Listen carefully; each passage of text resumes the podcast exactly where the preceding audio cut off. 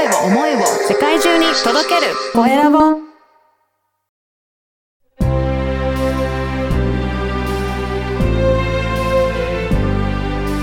経営者の志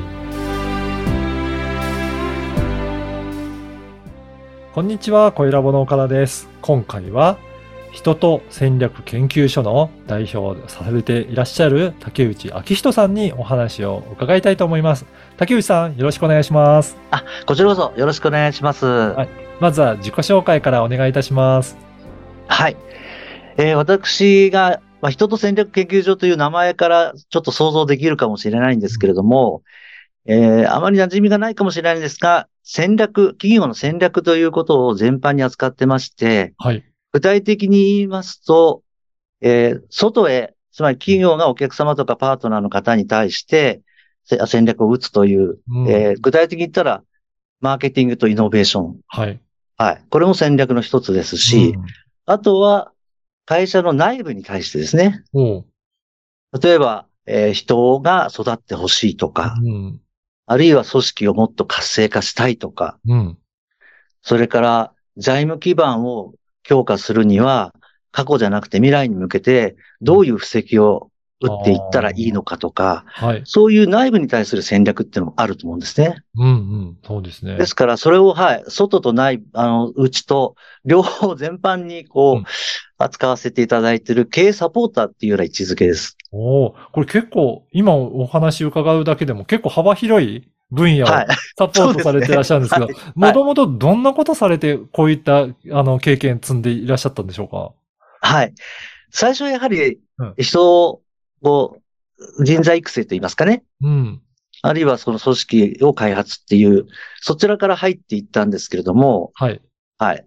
だんだんとあの、経営者さんの方からも、えーこういうことはどうなんだっていう、要望とかですね、あるいはお問い合わせが増えてきまして、はいそうすると、いや、それは自分の専門外だからわかりませんっていうことがなかなか言えなくなってしまって、はい。必然的にこう範囲が広がっていったっていう感じでしょうか。じゃあ、結構勉強されて、そのあたりの知識を身につけていったっていうことですか？そうですね。独学ですけどね。おお。どういった感じで、えー竹内さん、勉強されていらっしゃるんですか？やはり中心は本を読むってことなんですけれども、はい。あとはやっぱり勉強会とかセミナーとか、そういったところでインプットをして、はい。でインプットしたものをなるべく早くアウトプットするように心がけてるんですね。うーん、なるほど。そうすると、はい、インプットしたものとアウトプットしたものとのズレっていうのは必ずありますので、うんうんうん。その辺は、えーその現場体験って言いますか、はい。そういうことによって修正をしていくっていうことが多いと思います。うんあの、その、いろいろな企業でそれぞれ問題違うかもしれませんが、入ってきたときに、なんかこういう課題が多いっていう、なんかそういった傾向とかってあったりとかしますかね？はい。やはり一番多いのは人に関することじゃないかなと思うんですね。はい。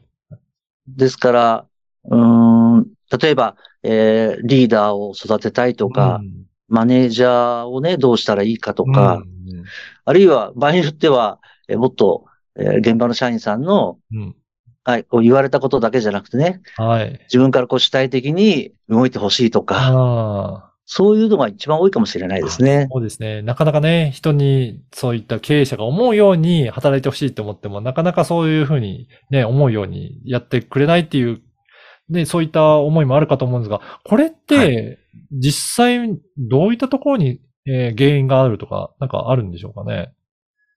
そうですね。うんあの、まあ、リーダー、マネージャー、現場の方、うん。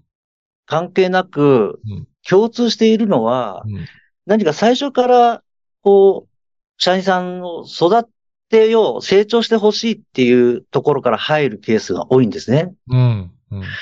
ですが、私の経験から言うと、成長する前に、うん。すでにその方たちが持っている能力を、職場では十分に発揮できる環境が作られているかどうかっていうのがあって、はい。はい。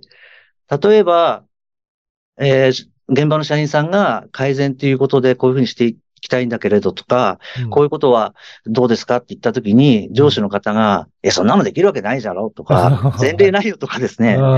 うんそう否定してしまったら、もうそこから社員さんは提案っていうものをせずに、うん。言われたことだけやってればいいかなとかって言っちゃうケースが多いんですねあ。そうですね。そうすると、ね、自主的に動いてくれって言っても、もともと否定されてたんだから、なかなか言いづらい環境になってしまってるっていうことなんですね。そうなんですね。うん。だから大抵は、まあ、これうちょっとこう言うと語弊があるかもしれないんですけど、大抵は上司に責任があるケースが多いんですね。うんですから、その社員さんがすでに持っている能力をちゃんと発揮できる環境を作れば、うん。そこで否定もされないですしうん、逆にこう認めてもらったと思えればですね、うん。必然的に、あ、じゃあこういうことはこうしたらどうだろう、ああしたらどうだろうかってことはできるようになるので、うん。それが主体性っていうところに結びついていって、そこから成長が始まると思うんですね。なるほど。これを、竹内さんはどういった感じで、その、改革を、改善をしていくっていうふうに取り組みはされてらっしゃるんですか？これもそ、そ様々なんですけどね。あの、いわゆるこう、最初に、その企業さんが、えー抱えている、まあ、人に関してだったら人に関してのその最優先課題がどこかによるんですけども、はい。その、急激な改革っていうのはうん、どうしても反発と混乱を招くので、そうですね。はい。ですから最初はやはり、こう、信頼関係をね、作っていくっていうところからやっぱ入るはい。感じが多いですかね。うんで、そこからじゃあ、いろいろなところの、まあ、コミュニケーションを取っていきながら、信頼関係を作っていて、そこが徐々に徐々に変わっていくっていうことなんですかね。そうですね。あの、そうかといっても経営者さんの立場からすると、うん。うん。やっぱりその短期にすぐに成果を上げたいっていうケースもあるじゃないですか。はいだからどうしても人のことっていうのは短期的にこう、急激に変わるっていうのは難しいですよね。ですから、そこは長期的な視点で考えてもらってって最初に言って、うん。で、短期的に成果が欲しいんであれば、マーケティングとかだったら、うん。見せ方次第によっては、その短期の、えー結果が出やすいので、まあ、そちらの方でケアをしながら、うんだけれど、そのマーケティングだけで頼っていても、そこに何何らかしらのイノベーションがないと、それは継続していかないっていう流れだと思うんですね。あですから、例えば人の問題から入っても、そういったところにもやってくれないかっていうことで広がっていくケースは多いかなとは感じてます。ーだから、いろいろな範囲で対応されるようになってるっていうことも つながるんですね。なんか何でもないみたいになっちゃってますよね。はい。あの、この番組はですね、経営者の志という番組ですので、ぜひ、はい竹内さんの志についても教えていただけるでしょうか。はい。まずは、そう、会社で言ったら、いい会社が増えてほしいんですね。うん、うん、でそのいい会社っていうのはどういう会社かっていうと、単に業績がいいだけではなくて、こう、せ世間話の中で、うんあの会社っていい会社だよねっうん。ていうふうにこう言われるような、うんそういう会社を段階を得得ながらですね、なっていってほしい。そういう会社が増えてほしい。日本の中でと。うん。で特に中小企業だと、そういう会社が増えていくと、やはりその先には日本の元気っていうのは取り戻せるんじゃないのかなと思っていて、うん。それには働く人が幸せにならないとダメかなとうん思ってるんですね。はい。その、人が何のために生まれてきたかって考えたときに、僕なりの答えは人は幸せになるために生まれてきた。うん。